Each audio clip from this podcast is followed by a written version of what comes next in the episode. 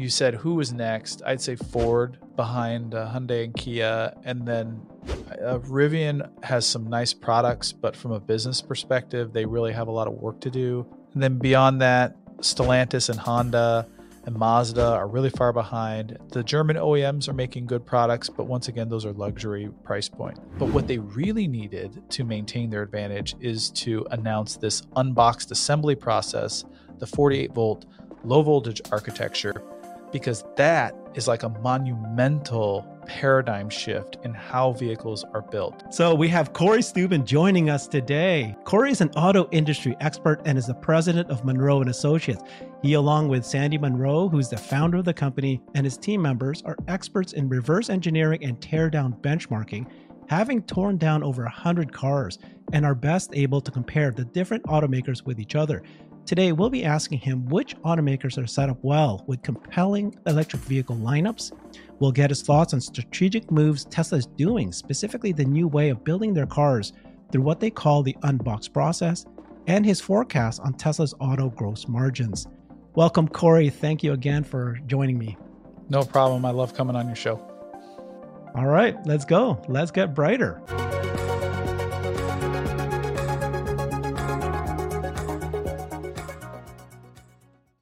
Main topic today is what is Tesla's strategy? What is it that you like about it? What is it you don't like about it? And which other car companies are best are best performing and catching up? And I saw this tweet, so let's start with that. I saw this tweet that you did recently, and you said, "More than a dark horse, we are nearly finished with our Ioniq 5 teardown." And report, I would argue, closest to Tesla is Hyundai Global. And you've got a photo of here of the teardown. This is the Ioniq 5. This is the Ioniq 5 and Ioniq 6. Mm-hmm. And you're saying from that, that's probably closest to Tesla. Tell us a, a little bit more. Yeah, and it goes beyond their decisions for their electric vehicle architecture. The company as a whole makes great vehicles. Just yesterday, I talked to somebody in my run club who works at Stellantis, and I think his his wife works at GM, but his cousin or daughter bought a Kia product. Hyundai and Kia share a lot of stuff. They're different companies. Mm.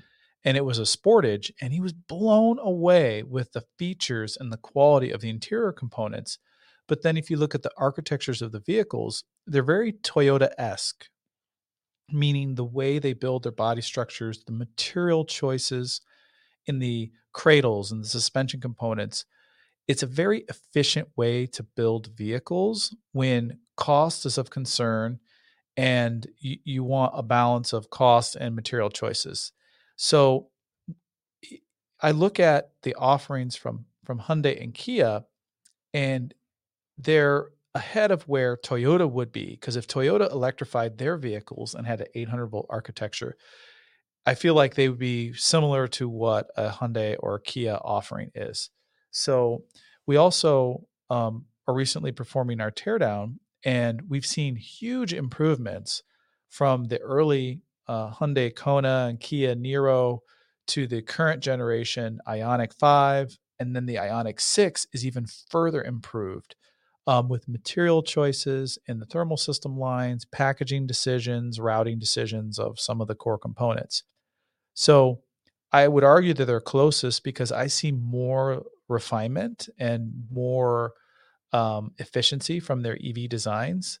Uh, particularly the Ioniq 6, I believe, is more efficient than a Model 3 or a Model Y. The shape of it is really unique and it, it it's kind of polarizing, the Ioniq 6, but I really liked it. I drove it around and people are like, Whoa, what is that? And I think it sticks out, but it's a functional shape. Like if I want it to look weird, I want it to be super aerodynamic. They even have front AGS, active grille shutters that are external. They're not hidden behind, which are kind of cool and also very functional. So I love when an OEM invests in the functional aspects. Yeah, you can barely see them. So see that front, the red vehicle, the Ioniq 6, there's this little tiny rectangles underneath the black the lower black slit bar in the fascia, those uh, areas open up to allow air in for you know the cooling pack, um, the heat exchangers for the AC or the or the to cool the motors or batteries. So Um, I kind of like it. The rear looks like a little Porsche esque, and um, Mm. I think whether you want a more edgy, sharp design, you can go with the Ioniq 5, or a smoother jelly bean design, you can go with the Ioniq 6. But they're both really nice vehicles. And uh, so my opinion goes beyond just like what they look like or the performance metrics. People have to remember at Munro, we're literally doing the teardowns. We're comparing every nut, every bolt, every line, every uh, sourcing decision, every material choice.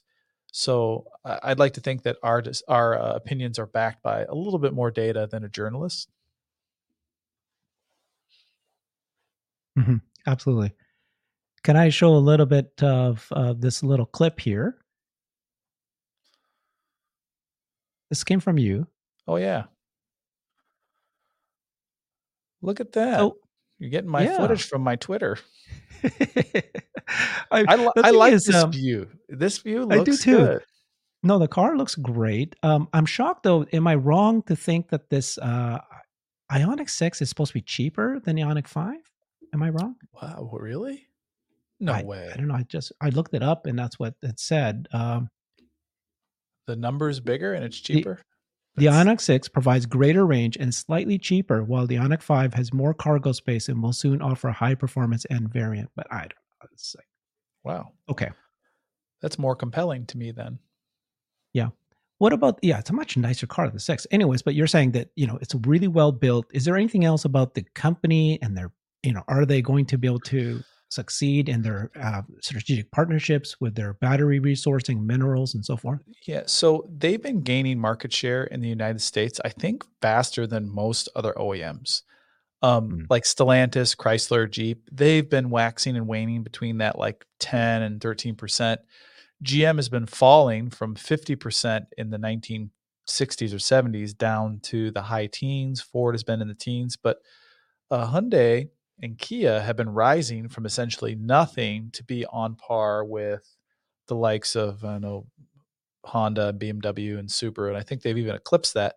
And they make wildly popular vehicles from the Santa Fe to the Palisade to the Telluride to the Kia Carnival. And once they have their electrification plans uh, start to roll out in these other platforms, um, they've developed a, de- a devoted uh, customer base that really loves the vehicles.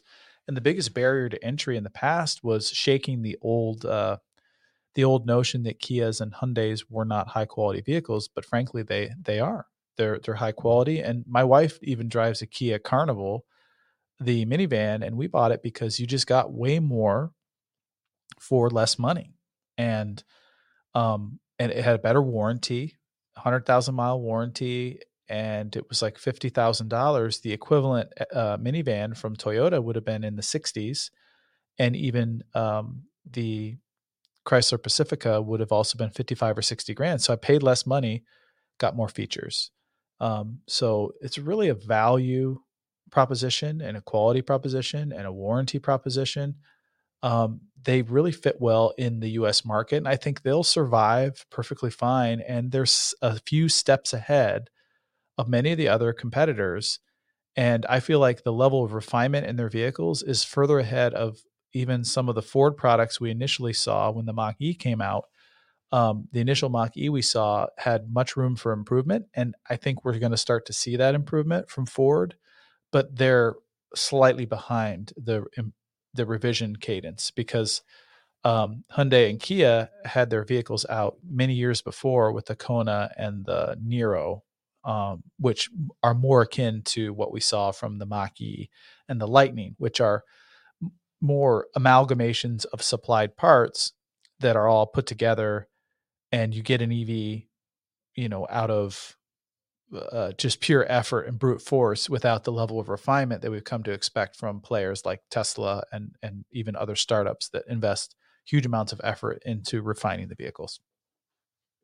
So, other than Hyundai, which is the next, um, whether it's a legacy manufacturer or one of the pure play EVs or the Chinese, which one do you think is um, doing a really good job and going to be a competitor? So I want to exclude the Chinese because they don't, they haven't really penetrated the U.S. market, and I, I think a lot of our viewers are probably Canada, United Mhm. States, and maybe Europe. Mhm. So if you're in Europe, you'd want to check out NIO, BYD, and XPeng. But if you're not in Europe in the US, um, I'd say Hyundai and Kia are up there. They have some really good options, particularly the Kia EV9, which is coming out, three row SUV. I think that's a, depending on where it's priced in, that's a better value proposition than an R1S. An R1S is overkill for a grocery getter three row SUV because we've torn down an R1S the suspension geometry, the all-wheel drive, the power, the performance, the frame, the body, the the material choices are out of this world, but you're going to pay for it. So if you have an R1S on order, that's a three-row SUV for city driving, taking your kids to daycare or soccer, overkill for that because it can do so much more. But American consumers have routinely purchased vehicles that are overkill for what they do. So many people drive trucks around and never tow anything right. and never haul wood chips or rocks in the back of their bed. So I'm not saying that that won't happen, but the Kia EV9 will be a built on the similar high voltage components because we were out in Long Beach, California. I had a chance to interface with the team there. I got a quick overview of the vehicle. It's slightly lower to the ground than a than the R1S, which is a three row SUV, but it's going to be a unibody.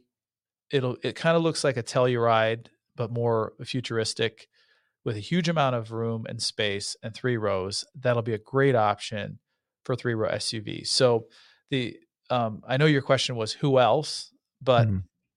I think there'll be a race for that mid to large size SUV segment uh, once OEMs start launching vehicles because people haven't made the leap. Like um, uh, GM whiffed by making this massive 9,500 pound Hummer SUV and truck, and they you can't get them even if you ordered one.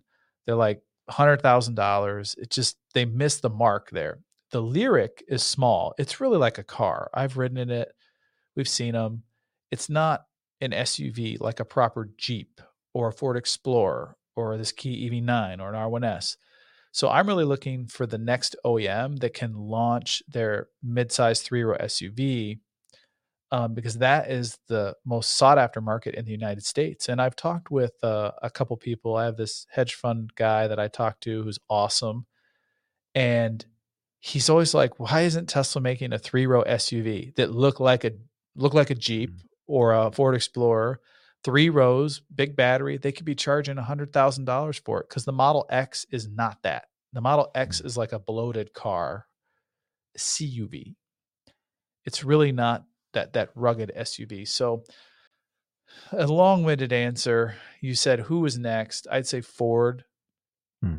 Um, uh, behind uh, Hyundai and Kia, and then uh, Rivian has some nice products, but from a business perspective, they really have a lot of work to do to launch other vehicles to complement their high priced Halo vehicles, the R1T and the R1S, because the R2 needs to come out and it needs to be profitable and um, needs to be easier to build and lower costs. So, um, and then beyond that, I think Stellantis and Honda and Mazda are really far behind. The German OEMs are making good products, but once again, those are luxury price points. So it's just uh, still to be determined. Okay, wonderful. Great answer. Thank you for that. I saw that you just finished a marathon a couple days ago. Yeah. How are you feeling? I feel great. I put in a, a, a nice thousand miles of training from January 1st up until the race, 1,004 miles. So it made the 26.2 miles really easy. And just to conserve my energy, I didn't even warm up at all. I literally walked to the start line, didn't even do a jog or a stride. And yeah. um, I fueled properly. I drank water. I drank Gatorade and ended up averaging a 629 pace for the whole marathon. Qualified for Boston, was 15 minutes under the cutoff time. So that was the goal. I wanted to qualify for Boston again. I ran it in 2013, yeah.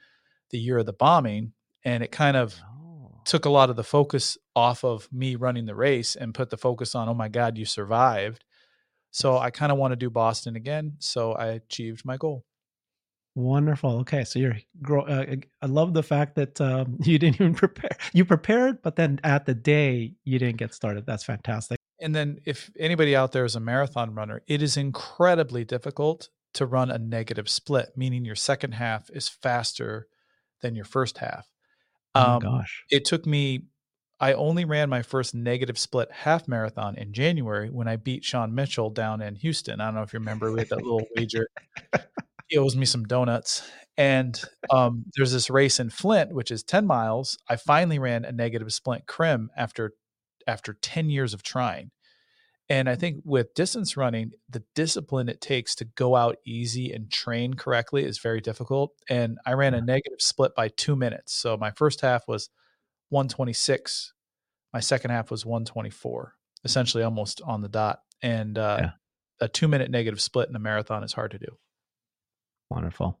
Well, the reason I ask you that is not only because you just did it two days ago, but also because it's probably a metaphor for how electric vehicles, the competition, what's happening, how Tesla is approaching it. The main topic I wanted to talk to you about today is uh, Tesla's strategy and what is good about it, what is not great about it.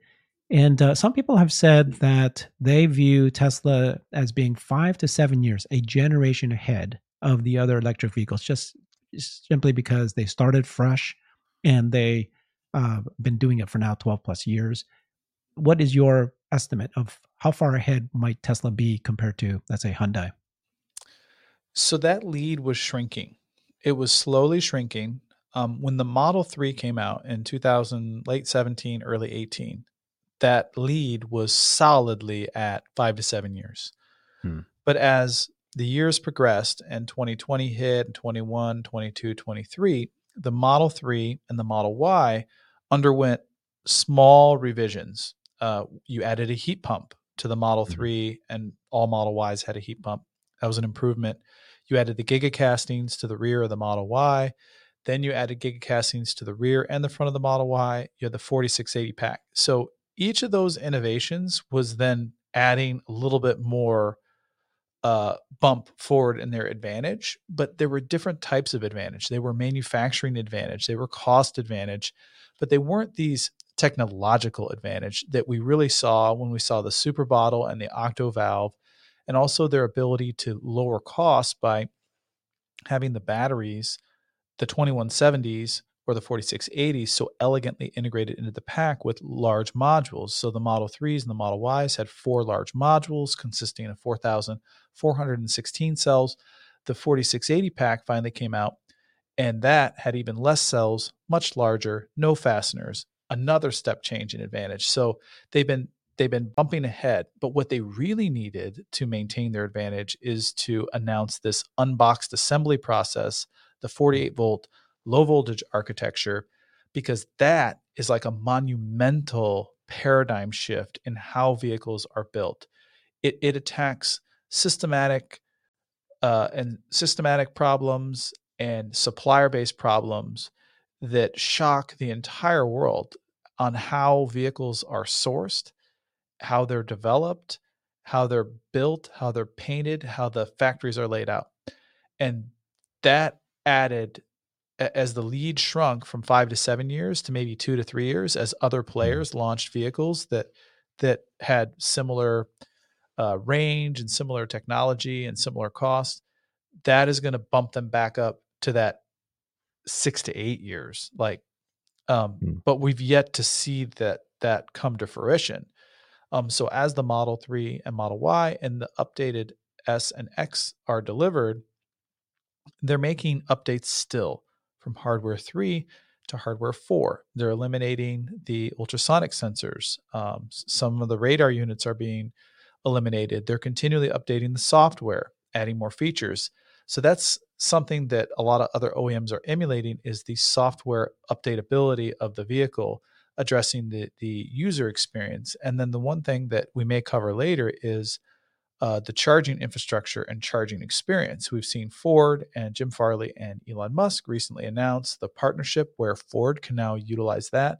There's a tremendous amount of upside for Ford, but there is some ancillary upside for Tesla in the maybe the ability to analyze the data on charging habits and road trip habits mm-hmm. of their competitors, as well as any ancillary income that'll be generated by having the chargers filled more often because how many times do you take a road trip where mm. it says 8 are available or 16 are available that number the sh- the smaller that number is the higher risk of a Tesla owner showing up and having to wait a little bit if you have to wait a little bit that means the monetary uh, clock is just ticking at those charge at each of those charge stations. So um, it'd be interesting to be a fly on the wall in the the team that that runs the uh, charging uh, group at Tesla, because now the prospect of having their chargers being filled more often and generating more revenue, uh, so that it's no longer a, maybe a drag on the company, it can either break even or even start to generate a profit at some time in the future. So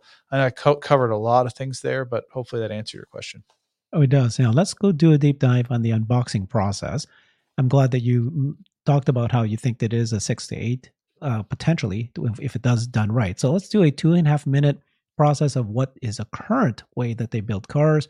I'll pause it and then have you react to that. And then there's another two minutes afterwards to talk about what the unboxing process is. So okay. let's watch this. A traditional way of making a vehicle is this you stamp it, you do build a body in white, you paint it, and you do final assembly. And what's interesting is these shops are dictated by the the, the organizational structures that exist. And they're dictated by the boundaries that exist in the factories that are laid out. If something goes wrong in final assembly, you block the whole line and you end up with buffering in between.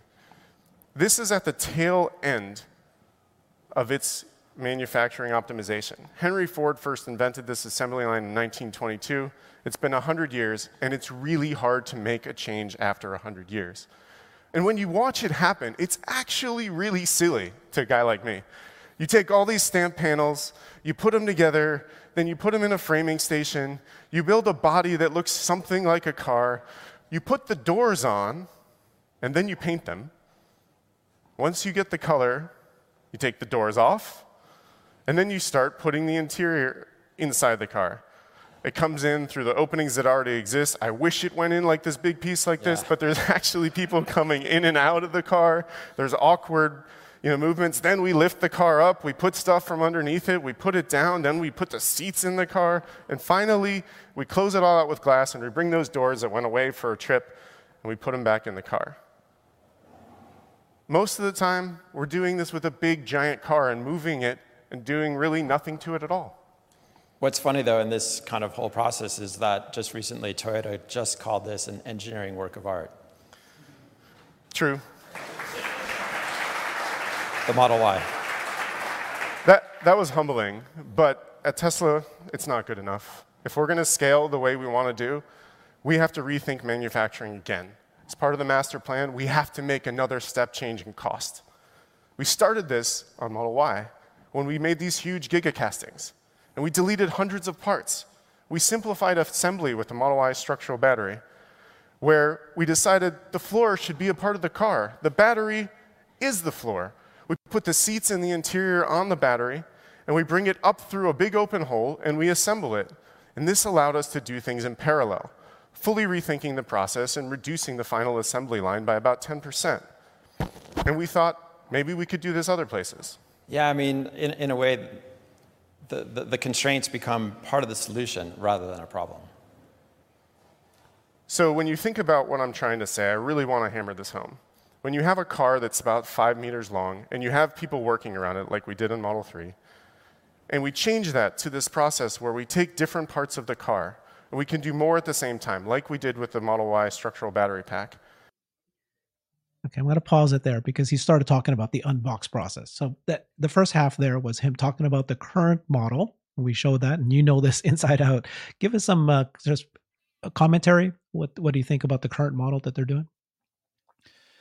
Yeah, so he mentioned step change, and so the current model, which he talked about, I've seen. I've been in many plants all over the world. I've been to Vietnam. I've been to Canada, all over the United States the biggest constraint is the size of the vehicle once you finish the body. So now you have this massive, he said, five meter long vehicle, and it's also, you know, several meters wide. Now you have to have a plant that, that can accommodate the size of that body and vehicle moving on conveyors through the, the not only the paint process, but the coating process, the drying process, the final assembly process. So your plant, the square footage of it grows because it has to accommodate this one monument, the vehicle, moving throughout. And then removing the doors and adding the doors on, that's added process and whatnot. So the idea of unboxing that, meaning separating that, you fragment the vehicle into the the front module, the rear module, the sides, and then uh, when you send those away, he was about ready to get into the fact that you have more people able to work on individual parts. So if you have four or five people on each part at any given time, now you can have 20 people working on uh, the pieces and parts where typically you'd have four to five. So now you can have more getting done in less uh, space um, because you're now adding more people per unit area of the vehicle. And they highlight this a little bit more in the unbox process. And there's a lot of challenges that they need to solve that are challenges that are, you don't have when you have one body. So now you have all these interfaces with these modules, these unboxed modules. Um, they're going to have to really hone in how they align to each other so you get the rear and the front and the sides to all align. So that'll be really interesting for us to study when we eventually do get this type of vehicle.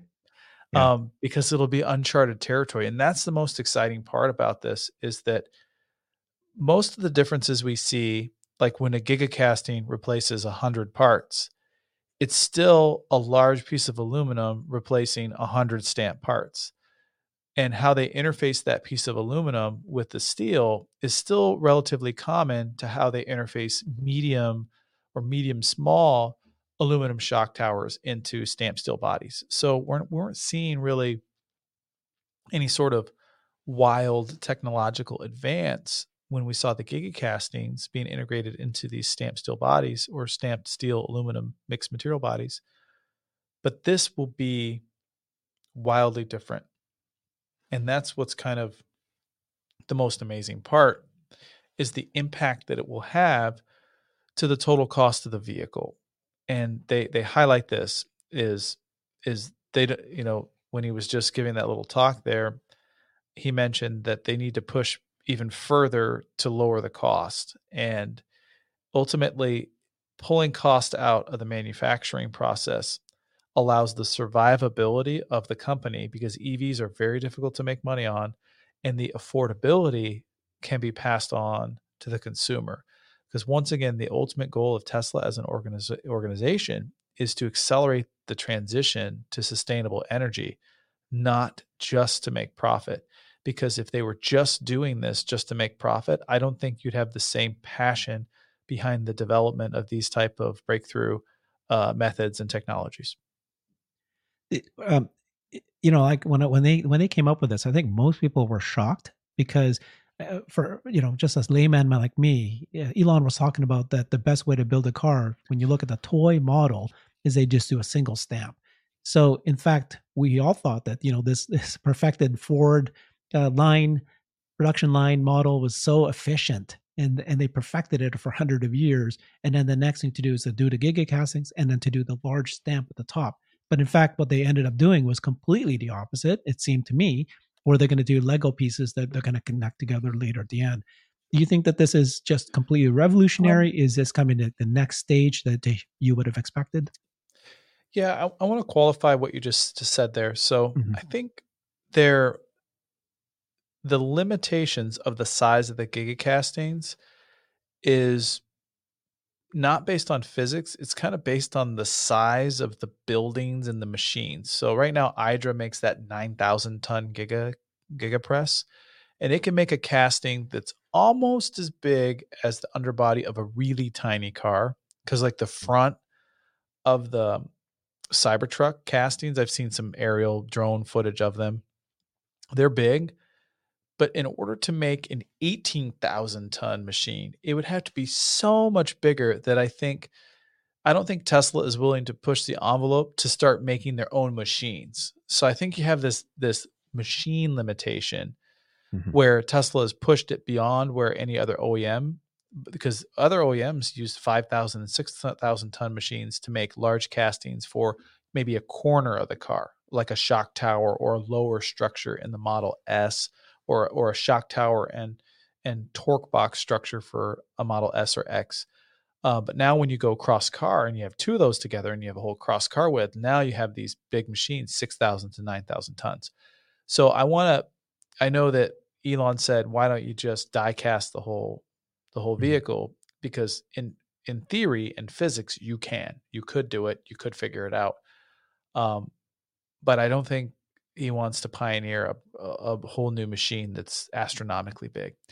Uh, so because of that, this solution, this unbox solution, will allow large casting in the front, a large casting in the rear, and I'm guessing not castings on the side, but most likely uh, stamped steel assembled weldments. This has to be a low cost vehicle. They're most likely going to use steel uh, when appropriate to pass many of the rigid requirements for uh, roof crush, FMVSS 226 small overlap test.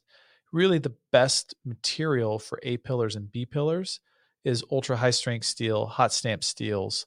Um, because if you use aluminum or low grade steels, it needs to be so thick or so big, the cross sections become undesirable from a user perspective because then it's hard to see past the A pillar. It's because it's so big. So you got to use steel because it's stronger per unit area and uh, or carbon fiber or other exotic materials, stainless steel, um, to achieve these these types of of of rigid, you know, requirements. So I believe that they'll still be using steel for the side portions, and it's just how they interface those together, how they run the wiring through, how they put the trim on. Will there will they have all the final trim on? Probably not. They'll probably still put all these sections together and then still go in the car and trim it out with headliner, with uh, A pillar, B pillar, C pillar trim, uh, other you know closeout panels and whatnot. So I still think there will be some final assembly steps, but it's just interesting to see. So yeah, I remember I was in the crowd uh, for this presentation that you just showed. So I actually haven't watched it on TV. I was in the room, but it's interesting to see it again. Let's watch the uh, final two minutes and see how they're going to do the unbox process. Yep. What you see here is us doing that on the front part of the vehicle or the rear part of the vehicle. That means we can get more people working on the car, or robots, working on it at the same time. That means we have better operator density, less time doing nothing. I call that space-time efficiency. It has nothing to do with quantum mechanics. We can have that conversation later. But we get 44% more operator density, which means more work, less time walking back to the station, 30% improvement in space-time efficiency. And because we're not building it in and out of the car with those slow movements of those robots I showed you from production hell, when we go to automate it, it's going to be a lot easier. In the end, that will probably look something like this, where we balance parallel and series manufacturing in a way where we only do things that are necessary, with a much shorter final line, blocking a lot less of the entire rest of the factory, so we can optimize material flow using the best practices. And what that means, it's going to look something like this where we build all the sides of the cars independently. We only paint what we need to. And then we assemble the parts of the car once and only once. We put them where they need to go. The interior is attached from a bottom up or a top down uh, strategy, so there's more access for those robots and people. We aren't moving heavy objects around and doing nothing to it. And it means we're doing more work on the car more of the time. And then when we take it, all of these tested sub-assemblies and we put them together, we finally assemble the car only one time, putting the sides on with all of their parts to a front and rear that was already assembled, carrying the floor in with the seats, and finally boxing it out with the doors one time, just like Cybertruck. So in the end, you get the same car, but it's not going to be a Model Y. Yeah, this is not. Yeah. This is a Model Y for illustration, not the next gen vehicle. In the end, what does that mean? To increase the scale and adoption of electric vehicles on the orders of magnitude that we just showed you, we have to make constraints part of the solution. It leads us to greater than 40% reduction in footprint, which means we can build factories faster with less capex and more output per, per unit. Faster, less capex, more output per unit dollar. Zach's going to go into more details on this later, but it also means through this innovation and some of what my other engineering colleagues are going to talk to you about in the future, will reduce costs as much as 50%. This is the two for one concept you hear me and Elon talking about on earnings calls. Okay, so that's it. That's the unbox process. What was your thoughts when you saw that? Yeah, so yeah, I've seen this already, and my my main takeaway is the paint shop. So only painting what you need, and the size and shape of the components running through the paint shop are now narrower. So you have doors and hoods, and lift gate, and then you have sides. So that's no longer a very tall, wide thing. It's more on a plane. So it actually changes the orientation of the robot. You only paint in one direction. You no longer need to paint both sides of everything, and you're not wasting paint uh, having overspray on the giga castings.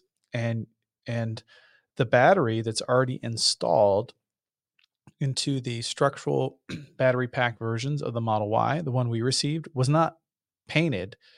It the lower portion of the of the battery pack was painted black. It's aluminum. And the top was steel, and it was more of like a galvanized coated uh, cover. You know, because no one ever sees it. It's covered by the carpet.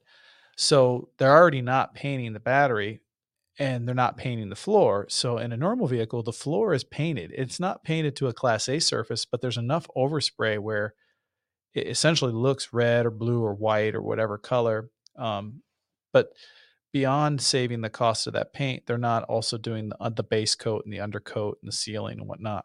So the, there's there's the physical cost savings of the of the actual hardware itself, and then the process savings. And now your throughput is higher. And the next thing I really want to focus on, he said, more output per unit cost. So that's per unit dollar, per unit square foot. So now when you're talking about the overhead associated with the vehicle, so you have a vehicle coming out of a plant in Mexico. Now, the plant can be smaller for every vehicle that comes out, or you can make way more vehicles in the same size plant. So mm-hmm. now the overhead associated with lighting the plant, with cleaning the plant, with the water in the bathrooms, everything is now mm-hmm. divided over more, you divide it by more vehicles. So then your overhead cost drops. And that's incredible because if you think of some of the most inefficient plants from a space perspective, they're these massive, inefficient buildings with old infrastructure, whether that's utility utilization of water, air, electricity, and they're expensive to heat, they're expensive to cool. Every time you buy a vehicle, you pay for that because it's built into the cost of the car. It's not something that's at the top of the mi- top of your mind because you know you may think it's the materials that go into the the cost of the car is the biggest driving factor which is most likely true the manufacturing process is a much smaller portion but the overhead associated with the plant is kind of peanut butter spread sometimes over the whole organization if you're General Motors or VW or Toyota, you may have 20 or 30 manufacturing plants all over the world, but you have to factor that into how your business operates. And now Tesla will be able to operate more efficiently from a global perspective if they're generating more vehicles per unit square foot. And that's the the biggest takeaway from that. I think it said 40% mm-hmm. uh, improvement.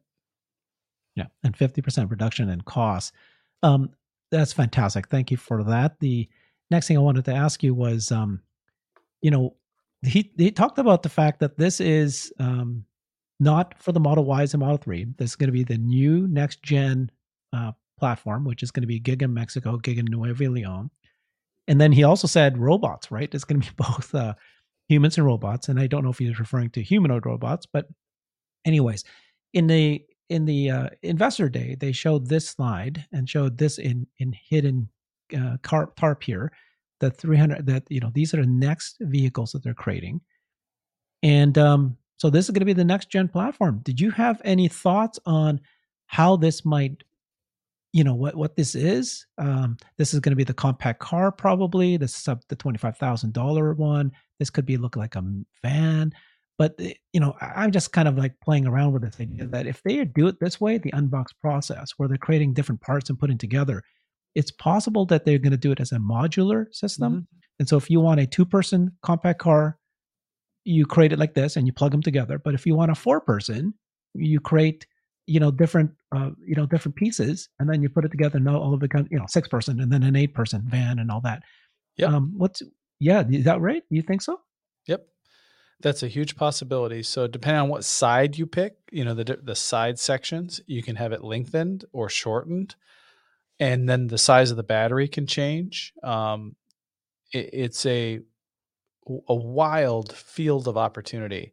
So I believe they'll they'll in order to truly realize the potential of this unboxed methodology, I think there'll be multiple platforms built off of this uh, method and you'll see the the front module and the rear module will be common. I'm guessing, I'm assuming they'll be common on multiple vehicles, whether that's their small compact car, whether they have like a little van version, um, uh, or a Rav4 or Honda CRV sized SUV off of the compact platform. I think uh, Tesla would be smart to target the most popular size vehicles globally, which is like the Corolla and the RAV4, I think, are two of the top selling vehicles in the world. Uh, the Model Y recently eclipsed them in the first quarter of this year. I believe we're going to talk about that later. Mm-hmm. Um, they should be targeting trucks in the United States, which they are with the Cybertruck, and then the compact car, which is a Corolla, and then the compact SUV, I think globally also does really well. I think Nissan Qashqai Rogue also was a high selling vehicle globally for a couple years, but there's that's the segment that if I were Tesla, I would focus on. Vans are more niche. They're not as yeah, it's cool to have. Some people are like, yeah, I'd want that. But commercial vans, I think, would make sense if they use the platform to have a commercial van to compete with the Ford Transit lines. Um, that would be interesting. But the profit margins aren't as high when you enter the commercial space. Um, it just gets more difficult to compete because when you're negotiating, when you're selling to large organizations that are buying a thousand vans or thirty thousand vans if you're a uh, if you're a UPS or a FedEx, um, they have more negotiating power and you get squeezed a lot harder. So I think sticking to consumer, uh, the high end, the high volume consumer uh, vehicle segments is probably the best bet for Tesla. So this unbox process, uh, if I carry it forward, what if they do partner with uh, traditional OEMs uh, beyond just supercharging networks? You know, what what do you think that they would partner with? Uh, people are saying that maybe it's the batteries. It could be the the whole skateboard, and then you know they can have the front and rear casting. But then because it's unboxed, they could let other OEMs legacy come up with have their own design, their own you know their own insignia and badge on it, and just put the top on. Yeah. Um, is that possible, or what do you think this might happen? is possible, and it has happened in the past. So if you look at the NUMMI plant where Teslas mm-hmm. are, that used to be Toyota Matrix and the um, Pontiac Vibe, were essentially came out of the same plant. Uh, you used to be able to buy a Volkswagen Routan, S, uh, a Routan um, minivan, came out of the same plant that made the Chrysler Town and Country. So it has been these collaborations where they're essentially rebadged, re-interiored versions of the same vehicle, and then VW is letting people use their uh, MEB platform. I think Ford's using it in Europe for the Explorer, and um, even GM and the Ultium platform is collaborating with Honda to use the essentially the skateboard to develop a vehicle off of. So the powertrain, battery configuration, whatnot. So this is not uncommon, but what benefit does it serve Tesla to allow other OEMs to reap the benefits of all their hard work? And I think I don't see hmm. the value proposition in the near future um, because they're going to be focusing on ramping up and selling as many vehicles they can themselves. So why would they waste any of their precious hmm. sourced resources, whether that's refined lithium, whether that's materials for building batteries, I don't think they're seeking volume elsewhere. Typically, that's a decision made by other OEMs when they can't achieve the volume necessary to justify some sort of plant or or vehicle line. Excuse me. So then they'll partner with another OEM to realize volume that they couldn't achieve themselves. So the question is, can Tesla achieve the volume needed to justify these plants and whatnot, I think they can. I think the demand will be there. So the need to partner with a GM or VW or Ford or any other OEM to sell their platform, I don't think the need will be there for that organization. Okay, that makes sense. Thank you for that answer. So this is um, this uh, slide that they showed as their future plans. Tesla's. They've got your model, um, the the Model S, Model X, forty million. Then they expect the Model X, uh, sorry, Model Three, and the Model Y to be three hundred eighty. And we're already uh, going to talk about how Model Y is the best selling vehicle. And this is their their kind of plan here. They they're going to create new vehicles that's going to address massive amounts of market share here do you have any thoughts on their strategy? Um, what you like about it, what you don't like about it? Yeah. So first, these numbers are global electric fleet. This isn't the goals for Tesla to sell mm. on an annual basis. So just want to uh, address mm. that. You know, Tesla's not going to sell 300 million in that segment. Uh, if they're lucky, they hit the 20 million goal that they've set out for 2030 uh, annually. So that's the total addressable market, 300 million. So I think that's truck and SUVs, the 300 million, and then the 700 million is the compact cars. Is that is that your take on that, mm-hmm. Herbert? Mm-hmm. mm-hmm. And sorry, what was your question? I kind of got lost there. Do you like the strategy that they're doing here, and do you what is it about their strategy you don't like?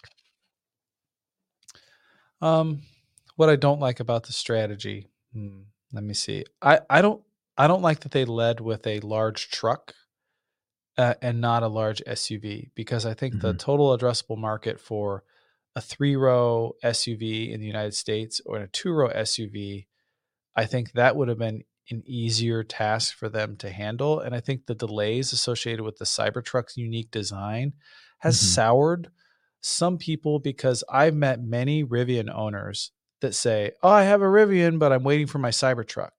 So they've let other OEMs slide in and take the initial EV buying experience away uh, from Tesla.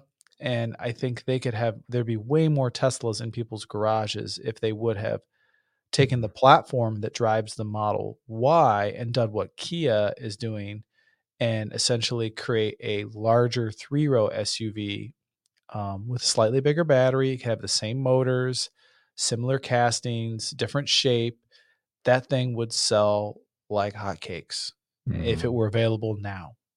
I mean, because I'd get one for my wife. Maybe I'd drive one. The Model Y still is just a bit too small for me and my family. But as an interim holdover, a, a smaller three row SUV from Tesla that's electric, maybe. So that's my only disagreement. But that's personal preference, I think, mm-hmm. because mm-hmm. I, eh, I'm a I have a larger family bigger than average. I think the average uh, family household in the U.S. has 1.8 children, and I have three. So, yeah, um, yeah. Okay, good. So we, you know, we saw this uh, stat came out recently that the Model Y is now the best-selling vehicle in the first quarter of 2023, and the next four are all Toyotas. So, any thoughts on this achievement by Tesla, and what's your thinking that might what might happen in let's say three years from now? Which of these might be replaced by either Tesla or other cars? I think you'll see. You said three years from now. I sure. think I, I'm going to go four years from now. Is my mm-hmm. prediction. Is mm-hmm. the low cost Tesla will finally hit its stride and pass even the Model Y. And you may Ooh. even see it cannibalize some of the Model Y sales. So the Model Y may peak in its sales in the next year or two at 1.2 to 1.3 million a year. But then all Model Y customers will have their Model Ys and EVs last historically long. So you'll you'll essentially uh, address the core market that want Model Ys and then Tesla will have to break into other segments to gain more market share because those the model Model Y numbers may stabilize or even decline. So you can look at historic numbers from Corolla Corollas uh, or Rav4s, people who buy the Rav4s or Corollas, their buying cycle may be every three to five years, maybe every three three to seven years, where you buy one, you drive the car for two or three years, maybe you lease it, maybe you own it. And Toyota owners historically own their vehicles for a long time. They're very reliable. And I know many people who own them for seven to 10 years and maintain them to 250,000 miles. And then they enter the buying pool again. So I think just like Model 3 ramped up real quickly and kind of stabilized and kind of went down, Model Y is still in a ramping phase. And I think there's still demand for the Model Y, especially with the games that Tesla's playing with the pricing, bringing the pricing down and different government incentives, whether that's Colorado, whether that's California, along with the federal subsidies. Um, so I believe that the the Model Y will stabilize and flatline and maybe decline over the course of the next three to five years. Mm-hmm. But I don't think we've seen peak Model Y.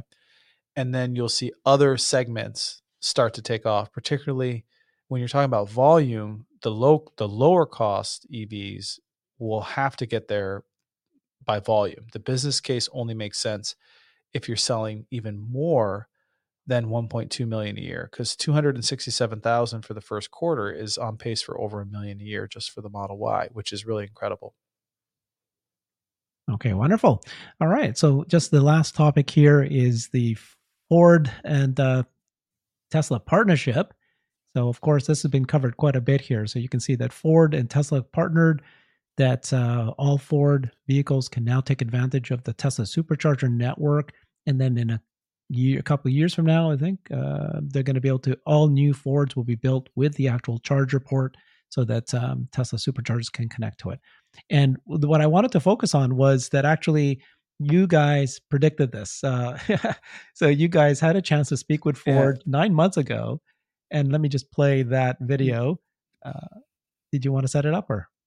Hey, I was going to say predicted or influence because uh, we asked the hard question here in public. So, um, but Doug Field intimated that they were thinking about everything. So go ahead, play it. Love it, love it. That uh, that we've been getting. Um, actually, it's the first time I'm going to mention it, but there's a um, there's a uh, push. Um, uh, by, by many of the people who already own EVs.